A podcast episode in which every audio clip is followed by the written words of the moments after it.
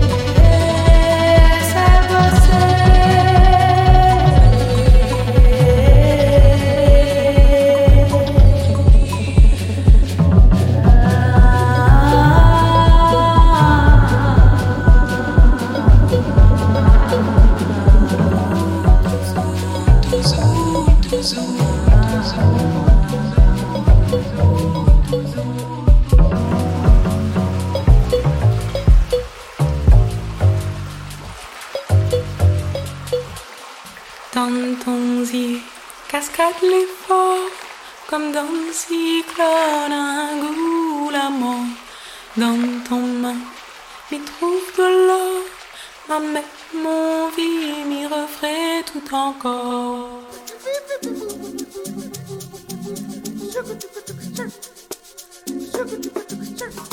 Vous venez d'écouter Dans ton zier, qui est un morceau de notre invité Hit My Butterfly. Là, eh bien, nous la rencontrons dans le cadre des Inouïs du Printemps de Bourges. Là, ça fait depuis combien de temps que, que tu es arrivé ici sur le festival? Euh, je suis arrivée le 15 avril à, à Bourges, mais j'étais déjà en tournée en fait en France, donc c'était euh, plus pratique. Mon voyage retour était prévu pour le 15 avril. Et en fait, euh, tu sais, quand les étoiles s'alignent, eh ben, il fallait que je sois le 15 avril, donc j'ai juste eu à déplacer mes dates de billets d'avion. Depuis quand fais-tu de la musique? Et comment en es-tu arrivé à la musique électronique? Euh, depuis l'adolescence, depuis l'adolescence, j'ai commencé euh, par guitare, basse. J'ai fait plusieurs cursus en conservatoire, puis en école spécialisée en Angleterre, etc., etc. Et en fait, euh, moi, j'étais beaucoup dans le jazz et la neo soul. J'étais batteur, vraiment. C'était ce que je faisais avant. Et en fait, je me suis inscrite à un cours du conservatoire de Villeurbanne. Moi, c'était pour moi, c'était un cours de studio pour faire des prises de son et continuer à faire mes maquettes soul, jazz. Et je m'étais trompée, c'était un cours de musique électronique. Et là, il fallait euh, faire de la musique électronique. Le prof nous avait mis en troisième cycle. Je comprenais pas ce que je faisais là, je, je savais pas faire ça et je suis rentrée vraiment là-dedans par ce biais-là. Et avec le recul, pas de regret Non, pas de regret. Au début, j'étais très réfractaire. J'étais là, oh là là, c'est de la musique d'ordinateur, c'est des pousseurs de boutons. Euh, J'avais pas du tout la culture, j'écoutais pas ça. Et en fait, euh, ça prend quoi, hein, ça prend vraiment. Faut jamais dire jamais. Donc ça t'a ouvert de nouveaux horizons, Mm. tu as ouvert tes chakras comme on dit. Mm, c'est clair. Et qu'est-ce qu'on peut dire avec des machines et qu'on ne peut pas dire avec des instruments traditionnels, maintenant que tu as un petit peu de recul? Franchement, je ne sais pas. Mais euh, parce que j'ai vu tellement de choses folles avec des instruments traditionnels et j'ai vu tellement de choses folles avec des machines que tout est une question de. Ce sont des couleurs en fait. Donc on va décider de peindre et de faire des choses. Et instruments, machines, peu importe, ce sont des couleurs sur notre palette. Et ensuite on va, on va choisir ce qu'on va, ce qu'on va vouloir utiliser pour telle teinte, pour telle couleur, pour telle texture aussi. Donc euh, c'est pas comparable. Ta démarche musicale, sous certains aspects, peut rappeler celle de Björk. Björk qui avait mixé des sons de son île emblématique, l'Islande, à des arrangements très contemporains, voire expérimentaux. Est-ce que Björk, c'est une personnalité qui a compté dans tes influences? Alors, j'ai toujours vraiment admiré euh, son travail. J'ai pas beaucoup écouté au sein de. C'est-à-dire, de, j'ai pas grandi avec Björk, j'ai pas écouté ses albums. Euh, C'était une référence pour moi vraiment euh, de liberté, justement. Liberté en termes de performance, liberté en termes de. Pour moi, euh, c'était la consécration de. On peut sortir des choses hyper perchées et être mainstream. C'était l'alliage de la liberté totale et puis très féministe, très dans sa bulle, très. Euh, très identifiable quoi. Et c'était vraiment ouais c'est vraiment inspirant hein. j'aimerais qu'il y ait encore plus d'artistes comme elle. Vraiment euh, perchée avec des mélodies où on peut pas s'accrocher elle a des trucs des fois. Et, euh, et, et ça tourne. Et puis il y a une crédibilité il y a une reconnaissance mondiale de son travail. Et je rêve qu'on me fasse voyager comme ça quoi. Parce que là en ce moment dans tout ce qui sort à la radio enfin bon après maintenant je fais ma vieille mais c'est de plus en plus compliqué de me surprendre euh, J'écoute tellement de musique et sans prétention de, genres différents, même moi je me surprends, plus. C'est-à-dire, euh, euh, il me faut vraiment des trucs tirés par les cheveux pour que, pour que mes émotions ressortent, tu vois. Maintenant, tout est en, en 4-4, euh, il y a des sons, les mêmes accords qui reviennent, enfin, et, c'est très bien, je m'amuse, c'est chouette, mais je, parle juste en termes de, de surprise. C'est très difficile pour moi d'être surprise.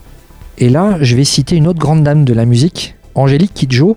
Je l'ai entendue sur France Inter avec cette citation Il ne peut pas y avoir de tradition sans modernité, et il ne peut pas y avoir de modernité sans tradition.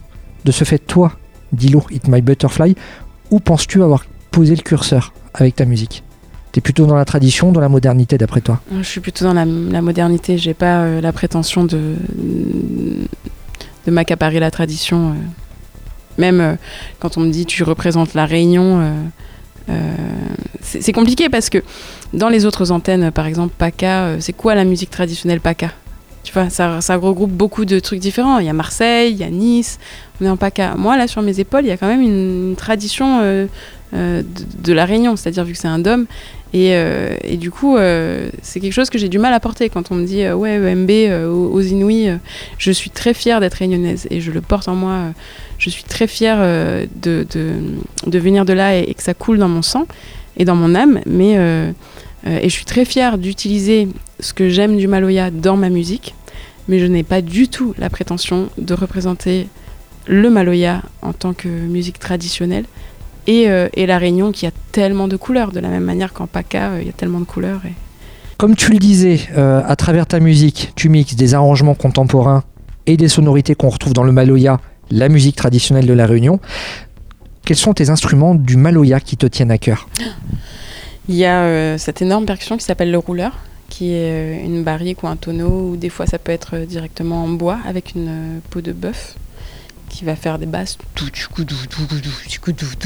Après, il y a le kayamb qui est euh, du coup un, espèce de grand shakeré, un grand shaker en fleur de canne qui va te faire des rythmiques un peu plus aigus.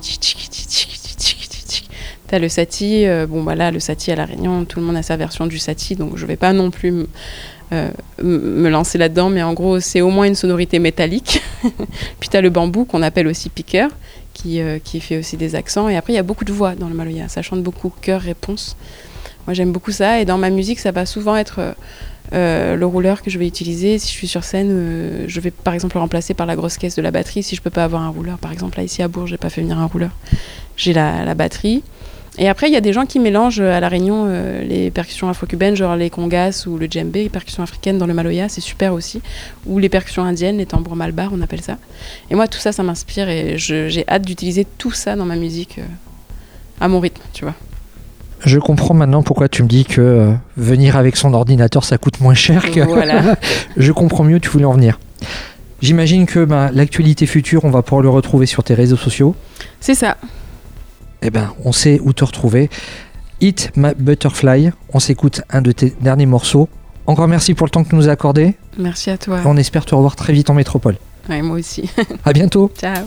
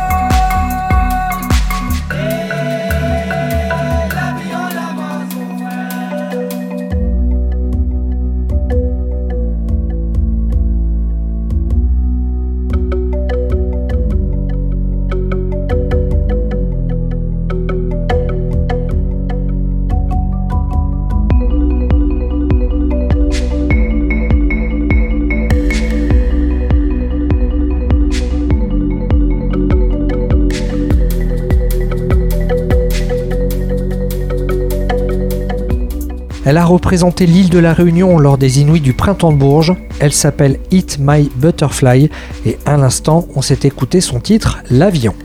L'intégralité de cette interview est à retrouver sur Radio Résonance ce soir, mercredi à partir de 22h30 dans l'émission DJ Academy, rediffusion vendredi à partir de 20h30. Hirondelle et les émissions spéciales autour du printemps Bourges. Hirondelle et Décibel, la quotidienne, c'est terminé pour aujourd'hui, mais on se retrouve bien évidemment demain, même heure et même endroit.